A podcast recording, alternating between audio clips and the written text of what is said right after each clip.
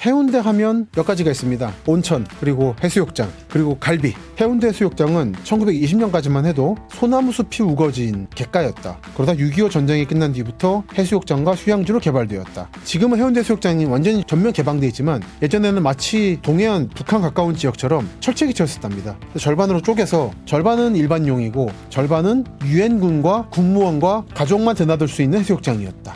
그 무렵에는 해수욕장이 썩 붐비지 않았을 뿐만 아니라 서양 사람과 함께 벌거벗고 어울리는 일이 익혀는 이쪽에서도 마음이 내키는 일이 아니어서 부산 사람들은 철조망이 주는 위화감을 참을 수 있었다. 그런데 60년대 중반에 들어 그 철조망이 거치는가 했더니 어느새 그 북동쪽 끄트머리에 그때로서는 귀에 익숙치 않은 관광호텔이라는 것이 세워지게 되었다.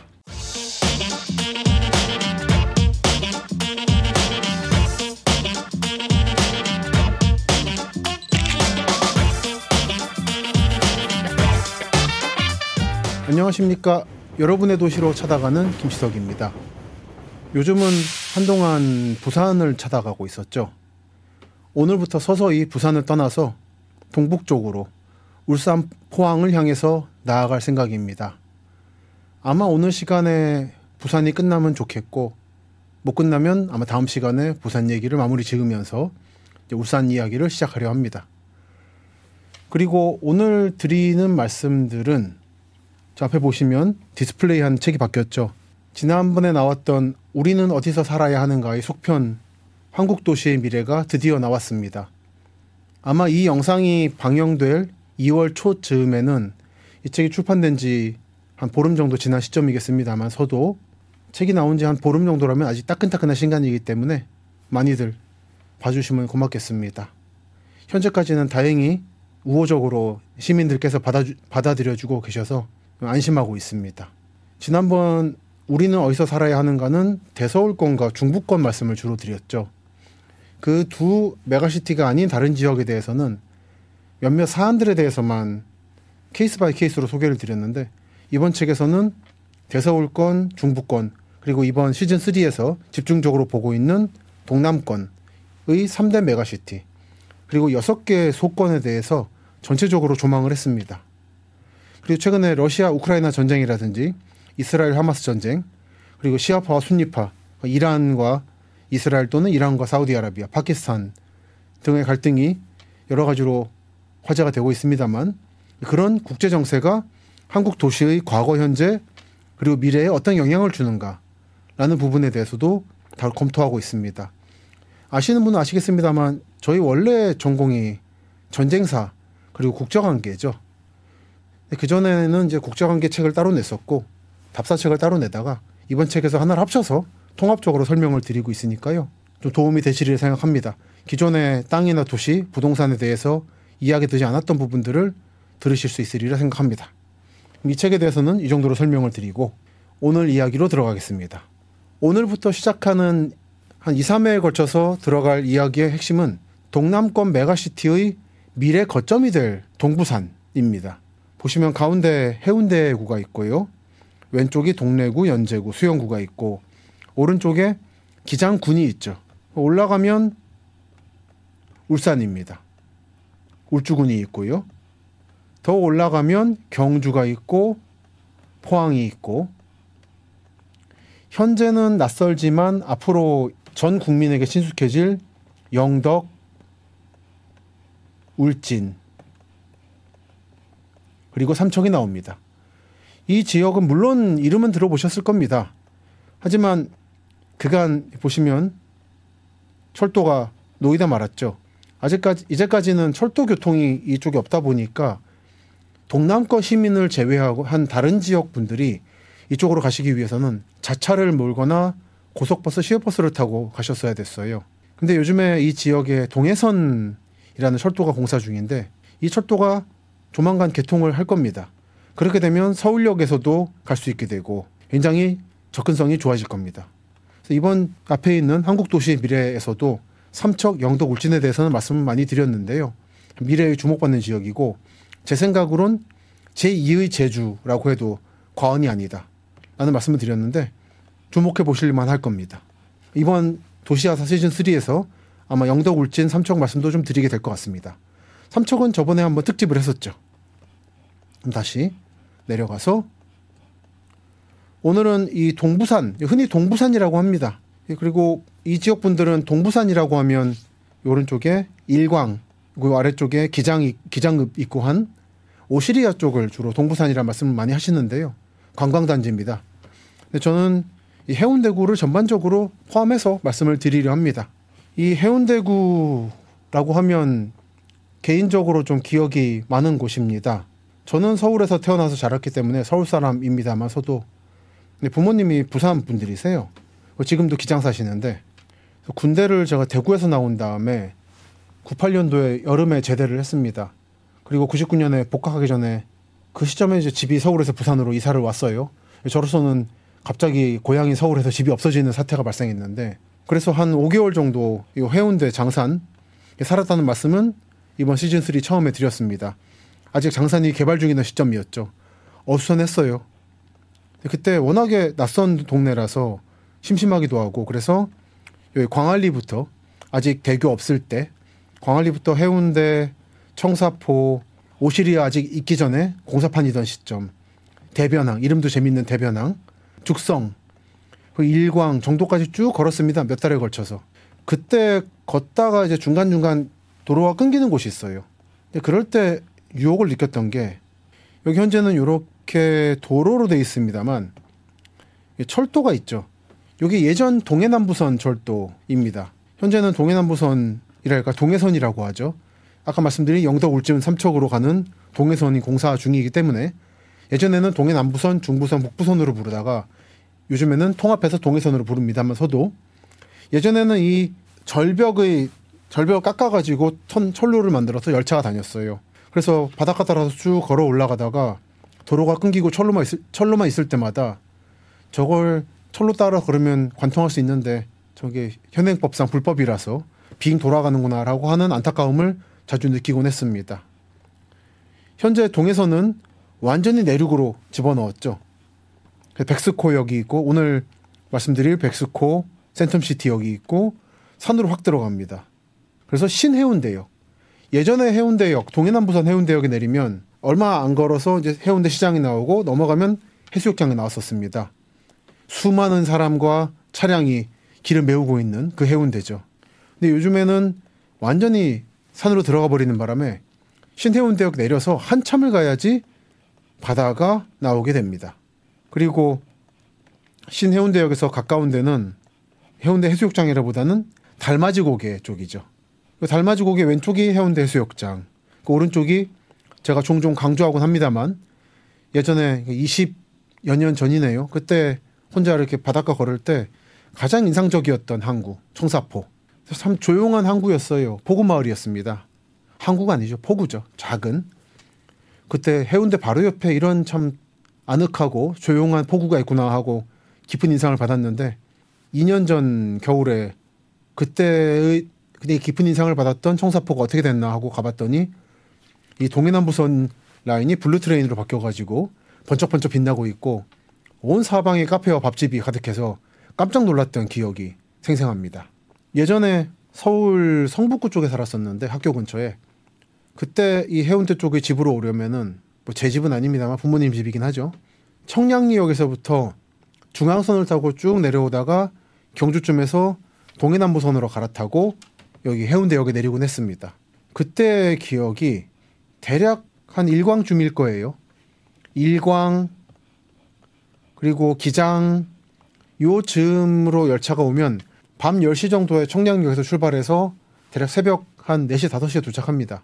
졸다 깨다 하면서 타고 내리는 사람들의 억양이 점점 거친 경상도 말로 바뀌고 하면서 아, 부산에 다 와가는구나라는 느낌을 받곤 했고 그때쯤 되면 저 이렇게 뒤에 제 등 뒤가 서울이고 앞쪽이 부산이라고 하면 이 왼쪽으로 천천히 태양이 뜨면서 동해안 바닷가에 파도가 철썩이는 모습을 보면서 아, 해운대 다 와가는구나라는 느낌을 받곤 했어요. 참 지금도 좋은 기억으로 남아 있습니다. 근데 요즘에는 동해선이 완전히 산으로 들어가 버리는 바람에 그런 느낌을 받을 수가 없게 되어서 참 안타깝다는 생각을 하고 있습니다. 그래도 요 blue train을 타면은 아마 그 당시에 느낌이 살아날 건데 잘 아시다시피 이 blue train이 워낙에 성공을 하는 바람에 예약이 안 되더라고요. 꼭 한번 타보고 싶은데 뭐 협찬 같은 게 들어오면은 가겠습니다만서도 아니면 예약을 잘해서 계획을 잘 세워서 언젠가 타볼 생각입니다. 그때 한 20여 년 전이죠. 98년도, 99년도의 기억이 다 되살아날 수 있을지 궁금한 상황입니다. 지도를 한 장 보여드리겠습니다. 1956년 5만 분의 1 지도를 두 개를 붙인 겁니다. 위아래로. 거의 부산 대부분 지역이 나와 있습니다. 보시면 영도가 우선 보이고요. 이쪽에 오륙도가 보이죠. 이쪽이 전통적인 부산 도심입니다. 부산역이 있고 부산항이 있는 그리고 이쪽에 서면이 있고요. 그래서 왼쪽으로 가면 구포를 통해서 양산, 밀양으로 해서 서울까지 가는 철도가 있고 이쪽에서부터 오른쪽으로 가면 위로는 동래, 온천장, 오른쪽으로는 휘어서 해운대 쪽으로 오게 됩니다. 동부산으로 오게 되죠. 그리고 보시면 이 수영강이 바다랑 만나는 지점, 수영만이 있고요. 밀랑리, 여기에 비행장이라고 있습니다. 요게 유명한 수영 비행장이죠. 요, 이 비행장이 여기 있다가 옮겨간 게 김해공항이죠. 그리고 이 수영 비행장을 줄여서 수비라고 합니다. 그래서 이쪽에는 지금도 수비 사거리라든지 무슨 수비점 이런 지명이 많이 있습니다. 수영 비행장이라는 거죠. 그 수비 수영 비행장 자리를 개발한 게 센텀 시티고 백스코고 한 거죠. 보시면 수영 비행장을 지나서 깎아지는 절벽이 있고요. 위가 장산입니다. 장산범의 장산이죠. 그리고 장산의 왼쪽 위를 보면 서쪽 위를 보면 재송동이 있고 재송리겠죠. 그리고 반여가 있고 더 올라가면 반송이 있습니다. 도시아사 시즌 3의 앞부분에서 정책 이주지 말씀을 드렸습니다. 부산항 부산역 근처에 있던 피난민들, 난민들을 이쪽 반여동과 반송동 쪽으로 데려와서 이주를 시켰다고 말씀을 드렸었죠. 보시면 이 반송 반여 지역이 해방 전후까지 부산에서 동래 그리고 수영 해운대 사이에 있는 산악 지역인 거를 확인하실 수 있을 겁니다. 계곡이죠. 이런 데다 사람을 쏟아 부은 거죠. 그런 게 정책 이주지였다. 그리고 이 여기도 해운대인데 이 해운대는 여러분이 흔히 생각 흔히 생각하시는 바닷가 해운대와는 아주 느낌이 다른 곳이다. 라는 점을 우선 기억해 두시면 좋겠습니다. 지금 해운대 지리를 전체적으로 보고 있습니다. 그 내려오면 해운대 해수욕장이 나오죠. 왼쪽은 수영만, 오른쪽은 해운대. 잘 아시다시피 해운대는 최치원이 왔다고 해서 와서 이름 붙였다고 해서 해운대란 말도 있고요. 그리고 온천이 유명해서 일제, 일제 때부터 관광지로 개발이 됐습니다. 동래와 함께. 해수탕이라고 하죠. 바닷물 끌어올려서 온천이 된다고 합니다. 청사리, 이것도 기장면이죠. 청사리가 지금 청사포.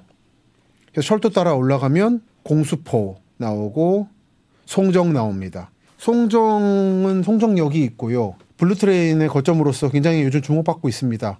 지난해 언제쯤인가요? 한국 정부의 어떤 담당자가 엑스포 선전을 여기서 여기 송정에서 한 거를 보고는 왜 그 실은 그런 시골 동네에서 광고를 하냐고 그 허언을 했다가 굉장한 비난을 받고 결국 사직하는 일이 있었죠. 그러니까 서울 그 사람의 주장은 대부분의 외국인 관광객은 서울과 경기도를 보는 거지 이런 부산 송정 같은 데는 안 간다. 라는 건데 참 구시대적인 발상입니다. 이 Blue Train을 한번 제대로 보고 이 동부산의 미래를 읽는 눈이 있었다면 그런 말을 못했을 거예요. 여러분들이 도시를 볼 때도 마찬가지일 겁니다. 예를 들어서 저한테 왕십리나 청량리 또는 신길, 영등포 이런 지역은 오래된 동네입니다. 근데 가보면 아시겠지만 요즘에 왕십리, 신길, 그리고 요즘 청량리도 재개발이 시작되고 있고요. 이런 지역들에 대해서 예전 이미지만 가지고 거기가 개발해봤자 어쩌기 뭐 뭐가 달라지겠어. 그냥 그런 동네지라고 예전부터의 감각을 가지고 바라보면 그 미래가 안 보이는 겁니다.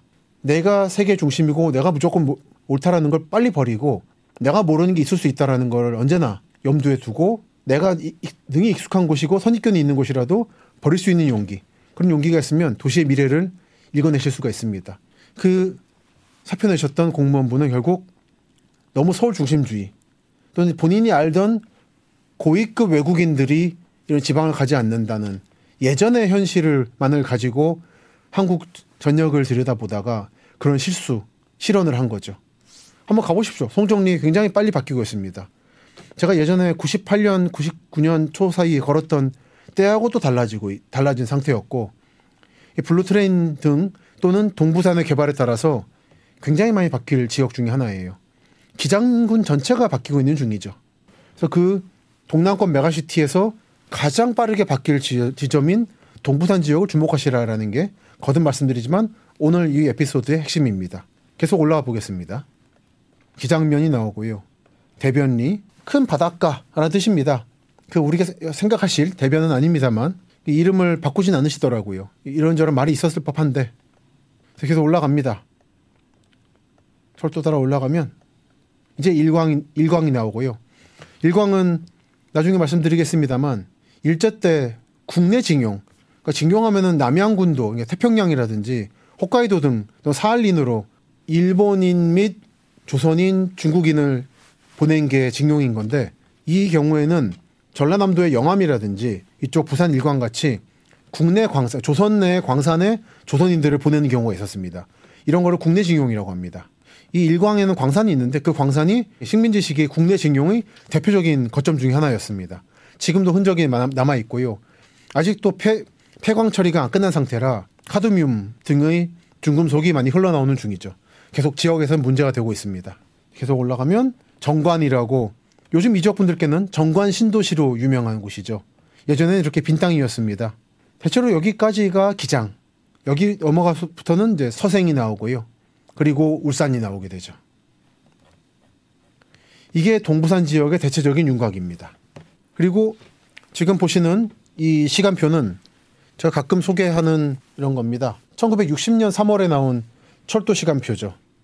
전라남도의 그러면 보성의 경전선 명봉역의 역 직원분께서 가지고 계셨을 시간표인데 저한테 와 있는 상태입니다. 이렇게 넣었다 뺐다 하면서 사용하셨을 거예요. 이 시간표를 보면 경주 부산 간 동해남부선 시간표가 나와 있습니다. 경주부터 서울부터 쭉 와서 경주 새벽 4시, 울산 5시 3분, 좌천 6시 12분, 해운대 7시 4분, 부전 7시 44분, 부산에 8시 15분까지. 제가 동해남부선 탔을 때, 중앙선 동해남부선 탔을 때에는 부산까지 들어오지 않았고 부전에서 끝났었죠. 이 시기에는 부전까지 다녔었나 봅니다. 그 보시면 대부분 열차가 경주부터 오는데 가끔 이렇게 서울발이 있습니다. 제가 20여 년 전에 중앙선 동해남부선 통해서 해운대 올 때도 청량리에서 해운대 오는 게 하루에 몇 편 없었어요. 특히 심야편이 있어서 그거를 종종 타곤 했습니다. 심야 열차 타는 걸 좋아했는데 요즘은 심야 열차가 없어지는 바람에 좀 아쉬움이 있습니다. 제 인생에 한국에서 심야 열차로 두 노선을 탔는데 하나가 이 청량리 해운대 노선이고 하나는 경전선 목포부터 부정까지였습니다. 94년도니까 지금 30년 전이네요. 대학 1학년 때 혼자 여행을 보려고 목포 내려가서 거기서 막차, 부산 가는 막차를 타서 한 11시쯤 됐을 겁니다. 10시인가 11시. 남해안 따라서 쭉 가서 대략 새벽 6시, 6시쯤에 부전에 도착했던 기억이 나요. 제가 있을 시점은 이미 부산이 종착이 아니라 경부선 등은 부산으로 끌고 와서 처리하고 경전선이라든지 중앙선 등 중앙선, 동해남부선 등은 서면에서 처리한다는 식으로 이원화된 시점이었던 거죠. 마치 서울역, 용산역, 청량역이 각각 세 방향을 맞는 것처럼. 그래서 오랜만에 이 방송 준비하면서 이 시간표를 꺼내보고 예전 청량리에서 심야열차 타고 해운대 가던 기억이 났습니다. 지금 보여드리는 지도는 1937년 부산 관광협회에서 만든 부산 관광 안내도입니다. 대략 지금으로부터 90년 전 자료입니다. 조선에 온 일본인들이 특히 온천을 좋아하니까 부산에 부산이나 이 동남권에서 놀 때 어떻게 놀면 되느냐라는 것을 보여주는 지도예요. 볼까요? 보시면 경부선이 있고요. 동해 남부선이 동해 남부선이 있는데 이 당시에는 동해 남부 해안선이라고 불렀나 봐요. 바닷가 바닷가를 따라오기 때문에 해안선이라는 이름이 참 어울리는 어울린다 생각합니다. 그리고 전차선이 있는데 부산부터 동래까지 전차가 다녔죠. 동래에 와서 온천도 하고 범어사도 가는 그런 코스였습니다. 그리고 배로는 시모노세키로 가는 이게 부관페리오죠. 송도가 있고 골프장이 있는데 이 골프장이 나중에 수영 비행장이 됩니다. 그래서 한국 최초 한국 최초랄까요? 한반도 최초의 골프장 중 하나인 이 부산 골프장이 여긴 거죠. 수영이 있고요. 그 해운대가 있고 송정리가 있고 기장, 장안사, 울산이 나옵니다. 울산 비행장이 유명했죠. 다른 길로 가면 통도사, 범어사를 갔다. 그 불국사, 경주. 그리고 여기부터는 포항으로 간다. 그리고 동해 남부선 타고 올라가면 대구, 대구에도 비행장이 있었고 이쪽 동네에서 더 북쪽으로 가면 김해, 수로왕릉이 있다. 이런 정도의 지리 감각을 가지고 일본인 관광객들은 부산으로 들어왔습니다. 이건 조금 더 자세한 부산 동네 해운대 안내도입니다. 다시 보면 영도대 부산대교 그리고 마키노시마 유곽 이게 영도 선착장과 조선소가 있는 지역에 유곽이 있었죠. 그걸 마키노시마 유곽이라 불렀는데 그걸 보여주는 겁니다. 마키노시마라는 거는 이제 목, 목동 그 유목을 하는 섬이라는 건데 유목이랄까요? 목축을 하는 섬이라는 건데 조선 시대부터 여기서 말을 길렀기 때문에 목도라고 불렀습니다. 그 건너오면 부산역이 있고 왼쪽으로 가면 남부민 지금의 남부민 부민동이죠. 더 가면 송도가 있습니다. 여기가 뭐 광복동이니 하는 부산의 중심 그리고 용두산 신사가 보이네요. 예전에 조선시대 때 외관 자리죠. 그 오른쪽으로 가면 부산 보통학교, 부산 중학교, 초량역, 초량 외관이 있던 곳이고 부산진역이 나옵니다. 그러면 수정, 수정동, 자성대, 자성대 유명하죠. 자성대 부두가 요즘에 유명할 겁니다. 그리고 골프장. 갑자기 지역이 확 줄었어요. 관광객들한테 필요한 정보만 주다 보니까 그리고 일본인들이 자기들 관점에서 보다 보니까 일본인들한테 필요한 지역은 좀 세심하게 그렸고 필요 없는 지역은 확 필요 없는 지역은 확 줄인 겁니다. 골프장이 있고 지금 수영 비행장 자리, 예전 수영 비행장 자리, 그리고 해운대, 온천 표, 온천 표시가 많이 돼 있죠. 그 온천 호텔도 있고 해운대역. 이게 제가 기억하던 옛날 바닷가 근처의 해운대역입니다. 경주. 그 올라가면 동래역, 성지보통학교. 여기는 부산 시민들의 중요한 수원지 기능을 했고 유원지이기도 한 성지곡입니다. 여기 가면 유명한 음수사원이라고 하는 글자가 새겨 있어요. 물을 마실 때에는 근원을 생각하라라는 옛날 중국의 격언인데 그게 저수지 벽에 써 있습니다. 그리고 경마장이 있고 올라가면 동네 온천이 나옵니다. 그리고 범어사도 보이네요. 그리고 금정산, 동네 금강. 예, 그 동네 금강이라는 거는 지금도 금강공원이라고 있습니다. 부산이랄까요? 동네의 금강산 같다 그래서 동네 금강이라 불렀고 가면 지금도 그 당시 조성한 공원 형태가 굉장히 잘 남아 있어요.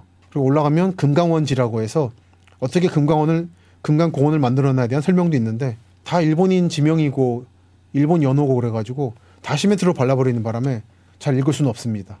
제1상업학교가 있고 운동장이 있습니다.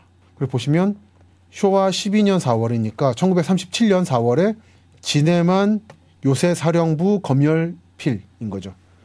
그러니까 부산 지역은 거점 지역 군사 지역이기도 했기 때문에 이 진해에 있었던 해군 지금으로 말하면 해군의 검열을 받고 이런 지도를 만들었다는 뜻입니다. 보면 부산역 기점 교통 관계 일람 해가지고 자동차로 갈 때 몇 분 걸리고 전차로 가면 몇 분, 도보로 가면 몇 분이다라고 대단히 상세하게 설명이 되어 있습니다. 그래서 예전 골프장 그 다음에 수영 비행장이었던 곳의 현재 상황은 이렇습니다. 이건 제가 망미 주공 아파트 한국에서 손꼽히기 아름다운 아파트 중에 하나였던 망미 주공 아파트를 조망하기 위해서 옆산으로 올라가서 반대편을 바라, 바라, 바라보고 찍은 사진입니다. 동쪽으로 이렇게 백스코와 센텀시티가 보이더라고요. 제가 살던 98년, 99년 시점에는 에도 어느 정도 고층 빌딩이 올라가긴 했는데 이렇게까지 고층 빌딩으로 덮이, 덮이게 될 줄은 미처 몰랐습니다. 그래서 요즘 부산에서는 너무 고층 빌딩들이 바닷가나 강가에 세워지는 바람에 전체적인 부산 시민들의 조망을 이들이 독점한다라고 하는 비판도 나오고 있어서 과연 어떤 식의 정책이 정책이나 시민들의 consensus가 이루어질지 지켜보고 있습니다. 이런 식으로 백화점들이 들어와 있고요. 부산하면 롯데인데 여기는 웬일인지 신세계가 있죠.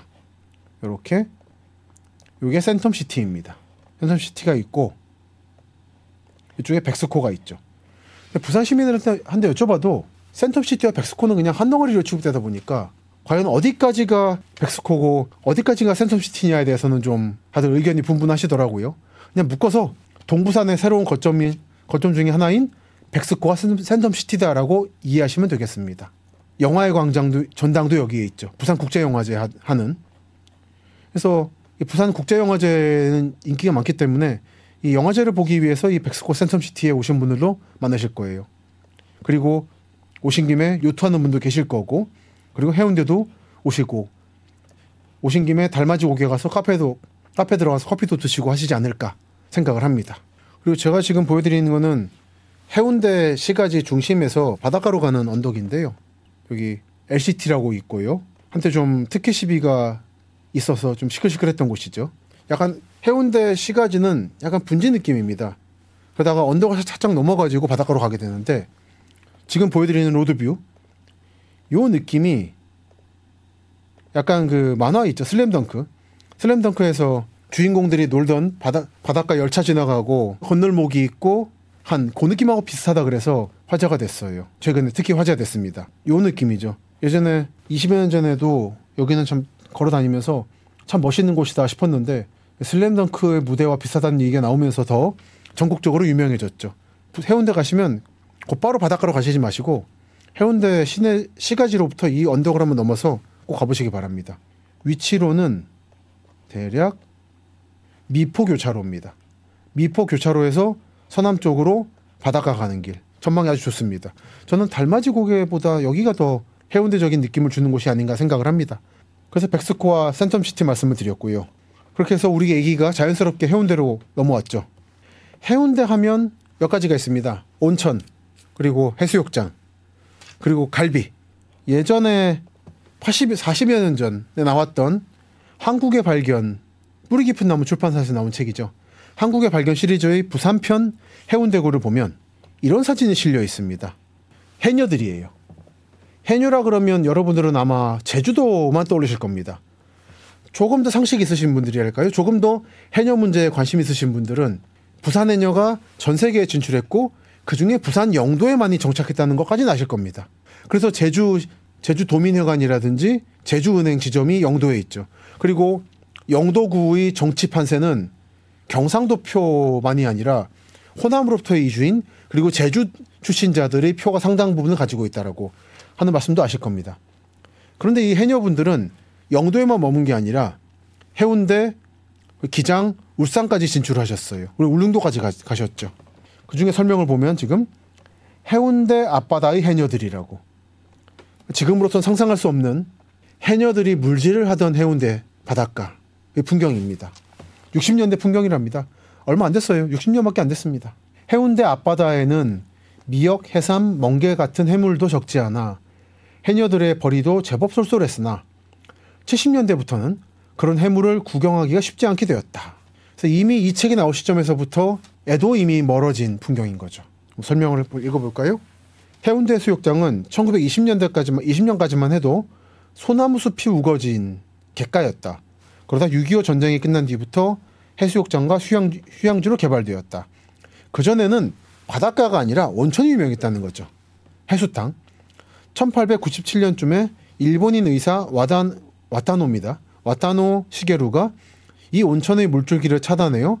처음으로 욕탕을 세웠는데 80년대 중반에는 이곳 온천에서는 섭씨 61도에 이르는 물이 하루에 2,420톤씩 솟아오른다. 요즘에 모이는 것은 온천 때문이 아니라 해운대 해수욕장 때문이다. 그래서 80년에 해운대 구청이 낸 통계에 따르면 하루에 50만 명이 모였답니다. 그래서 우리나라 사람 12명에 한 명은 여기 왔다. 그리고 한 가지 흥미로운 얘기가 있는데 지금은 해운대 해수욕장이 완전히 전, 전면 개방돼 있지만 예전에는 마치 동해안 북한 가까운 지역처럼 철책이 쳤었답니다. 절반으로 쪼개서 절반은 일반용이고 절반은 유엔군과 그 군속 그러니까 군인 가족이죠. 군무원과 가족만 드나들 수 있는 해수욕장이었다. 그래서 그 무렵에는 해수욕장이 썩 붐비지 않았을 뿐만 아니라 서양 사람과 함께 벌거벗고 어울리는 일이 익혀는 이쪽에서도 마음이 내키는 일이 아니어서 부산 사람들은 철조망이 주는 위화감을 참을 수 있었다. 그런데 60년대 중반에 들어 그 철조망이 거치는가 했더니 어느새 그 북동쪽 끄트머리에 그때로서는 귀에 익숙치 않은 관광 호텔이라는 것이 세워지게 되었다. 극동 호텔과 해운대 해운대 관광 호텔이죠. 그때부터 해서 호텔들을 바닷가를 쭉 둘러싸는 바람에 요즘 해운대의 문제는 새로운 모래가 들어오지 않는 것입니다. 이건 꼭 해운대만의 문제가 아니라 지나치게 관광화가 된 해수욕장은 다 겪고 있는 문제입니다. 바닷가의 모래라는 것은 땅에서 솟아나오는 게 아니라 강이 가지고 오는 모래가 퍼지는 겁니다. 그런데 그, 그 바닷가 주변에 전부 빌딩을 세워버리니까 새로 모래가 들어올 수 있는 여지가 없어져 버리는 거예요. 그래서 유명한 바닷가에 한번 겨울에 가보시면 사방에서 트럭을 가져와서 모래를 쏟아붓는 모습을 볼 수가 있습니다. 하지만 미봉책이죠. 그리고 모래가 새로 들어오지 않고 빌딩들을 세우고 그리고 기후 이변에 따라서 파도가 거세다, 거세지면서 해안 침식이 심해집니다. 미국 동해안과 서해안 지역에서 해안 침식이 심하다 보니까 부자들의 별장이 절벽에 깎아내려 버리는 바람에 부동산이 위기에 처했다는 보도 보신 적, 보신 적 있을 겁니다. 근데 그것은 남의 나라만의 이야기가 아니라 한국에서도 현재 일어나고 있는 상황입니다. 그래서 바닷가 주택, 동해안과 서해안 쪽에 바닷가 주택을 사실 때에는 그런 해안 침식 그리고 모래 소멸 이 문제에 특히 주목하실 필요가 있다는 말씀을 이 책에서 드리기도 했습니다. 그리고 이 책에 또 하나의 사진이 실려 있는데 해운대 소문난 갈비집. 워낙에 관광지로 유명하다 보니까 갈비집들이 많답니다. 보면은 갈비집 네다섯 개가 있는데 한결같이 해운대 암소갈비, 소문난 암소갈비. 다 암소갈비집이라서 헷갈리기 다 사람들 헷갈려 하니까 정원에 용이 있는 집 이런 식으로 붙였다고 해요. 여기는 그 보면 해운대 소문난 갈비집, 해운대 집 이름난 갈비 하는 식으로. 제가 90년대 말에 잠깐 해운대 5개월 살았을 때도 우동 자동에 있는데 그 중에 자동에 살았습니다. 걷다 보면은 중간중간 갈비집이 많아가지고 해운대 사람들은 갈비만 먹나 생각을 한 적이 있습니다. 이런 연유가 있나 봐요. 그래서 얼마 전에 답사를 해 갔더니 아직도 이렇게 해운대 이름난 암소갈비라고 명명이 유지가 되고 있습니다. 그리고 이렇게 온천, 대중탕, 여관, 금호 온천 등이 있는데 이 업소는 문을 닫았더라고요. 그러니까 가보니까 제가 살았던 20여 년과 또 달라져서 유행이 바뀌지 않습니까? 이런 요식업이라든지 쇼핑센터들은. 그래서 예전에 이런 온천장, 여관 건물들이 많이 폐업을 하고 새로운 형태로 바뀌고 있는 것 같더라고요. 앞으로 이 해운대 쪽에서는 그런 바뀌어가는 빌딩들의 변천, 그런 업태의 변천들을 좀 시켜봐야 되지 않겠는가 생각을 얼마 전에 부산 가서 했네요. 이런 식으로 해운대 암소갈비집, 청풍 이건 여관인 거죠. 콘도멘션 그 위에 솟아 있는 리인뷰 이런 식으로 청풍장, 온천, 커피숍, 피읍 받침의 커피숍, 객실 정말 예전 한 반세기 전의 호텔인 거죠. 아직 영업을 하고 있습니다만 이제 모텔로 이름 붙여놨고요. 카페도 있고 참 이런 데 들어가서 커피 마시면서 한 반세기 전의 풍경을 생각해 보는 것도 참 즐거운 한때를 보낼 수 있는 비결이죠.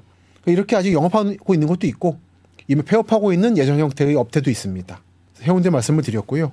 오늘 시간에 마지막으로 제가 20여 년 전에 자주 타고 다니던 동해남부선은 지금 어떻게 되었는가를 잠깐 보면서 이 시간을 끝내겠습니다. 지금 보시는 건물은 해운대를 벗어나서 청사포로 벗어나면 나오는 송정역입니다. 예전 20세기 중반 중기의 건물 역사 건물을 잘 남기고 있죠. 안에 들어가면 해운대 Blue Train 티켓을 팝니다. 설명을 보면 동해남부선 폐철길, 그래서 greenway, railway 사업에 착수해서 Blue Line Park가 완성되었다. Blue Line이라 그러는데 저는 이제 약간 좀 Blue Line Park가 좀 입에 안 붙어서 Blue Train이라고 합니다. 아무튼 좋아합니다. 한국에서 대단히 성공적으로 폐철도 노선을 재활용한 사례로 생각이 돼서 요즘에 여기저기 강연 가거나 책을 쓰거나 할 때 자주 소개를 합니다. 그래서 이런 좋은 사례가 있으니까 뉴욕의 High Line Park 같은 얘기만 하지 말고 한국에서 성공한 이런 사례를 좀 더 주목하시라라는 말씀을 드리곤 합니다.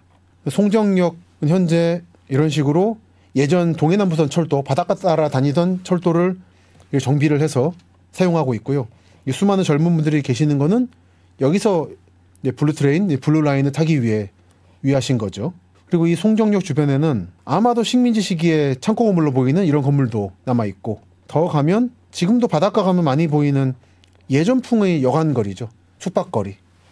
아직 남아 있더라고요. 그러니까 해운대에 비해서 아직까지는 손이 덜 탄 느낌이라 아마 지난해 좀 무리를 빚으셨던 그 모 공무원께서 아마 이런 모습을 봤다면은 이게 어떻게 외국인들이 좋아할 만한 풍경이냐라고 생각하실 수 있어요. 근데 제가 알기로 외국인들이 여기에 묵진 않겠지만 좋아합니다, 이런 풍경.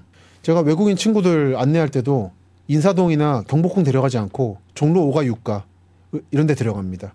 정말 재밌어 해요. 그리고 외국인들이 발견해서 명소가 된 게 힙지로죠. 을지로 2가 3가 4가. 그러니까 한국인들이 생각하는 보여주고 싶은 풍경하고 외국인들이 한국에 들어왔을 때 정말 한국적인 풍경이다. 정말 재밌다. 여기 한번 묵어보고 싶다. 뭐 백패커들은 이런 데 묵으니까. 그런 풍경은 다른 겁니다.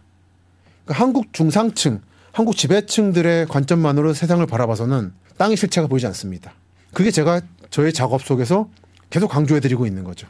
그래서 이렇게 송정역이 있고요. 그리고 우리 시즌 3 때 처음에 보여드렸습니다만 청사포가 이렇게 바뀌었다. 참 이 간판을 이렇게 거대하게 거대하게 세운 게좀 좀 안타깝습니다만 석양 무렵에 예전에 혼자 걸어 다니던 98년 99년에 바닷가에 이런 식으로 모노레일이 만들어진 모습을 보면서 한편으로는 고즈넉한 풍경이 없어진 게 좀 안타깝기도 했습니다만 이렇게 재활용해서 옛날 철길 주변의 마을이 쇠락하지 않고 번성하고 있는 것은 참 잘한 일이다라 생각을 했습니다. 이런 모습. 예전 철길 건널목이죠. 그리고 해운대 쪽을 바라보면 달맞이 고기 쪽을 바라보면 이렇게 보입니다. 아, 정말 잘 만들었더라고요. 몇 번을 감탄했습니다. 그리고 이 청사포역, Blue Line, 이 청사포역 주변 바닷가 마을 건물들을 이렇게 카페로 개조했고요. 한옥 라운지 청사포역. 한옥이라고 돼 있는데 이거는 아마 모르긴 몰라도 한일 절충식일 겁니다. 오늘은 예전 수영 비행장, 골프장부터 해운대까지 그리고 송정까지 보여드렸습니다. 그러니까 예전 기억을 예전에 그쪽을 놀러 갔었던 분들에게는 이런 모습들이 저도 그랬습니다만 대단히 낯설게 보이실 겁니다. 하지만 이쪽은 현재 부산이 나아가고 있는 미래의 모습을 앞서서 보여주고 있는 것들이에요. 동부산이라고 하는 오늘 이 시간에 아직 시간이 부족해서 오시리아 쪽을 보여드리진 못했습니다만 샌덤시티 백스코부터 해운대, 송정을 거쳐서 기장까지 이 지역이 개발되면서 아마 부산과 울산 나가서 포항까지 연담화가 될 거고 수백만 명의 인구 두개 관역지가 하나로 붙을 거예요. 이게 동남권의 미래를 만들어낼 키인 거죠. 그러니까 예전에 바닷가 모습만 기억하시고 밖에서 아쉽다만 생각하실 게 아니라 이 동남권도 나름대로 다른 지역과 마찬가지로 미래를 만들어내기 위해서 노력하고 있고 지금으로서는 대단히 성공적으로 나아가고 있는 중이다.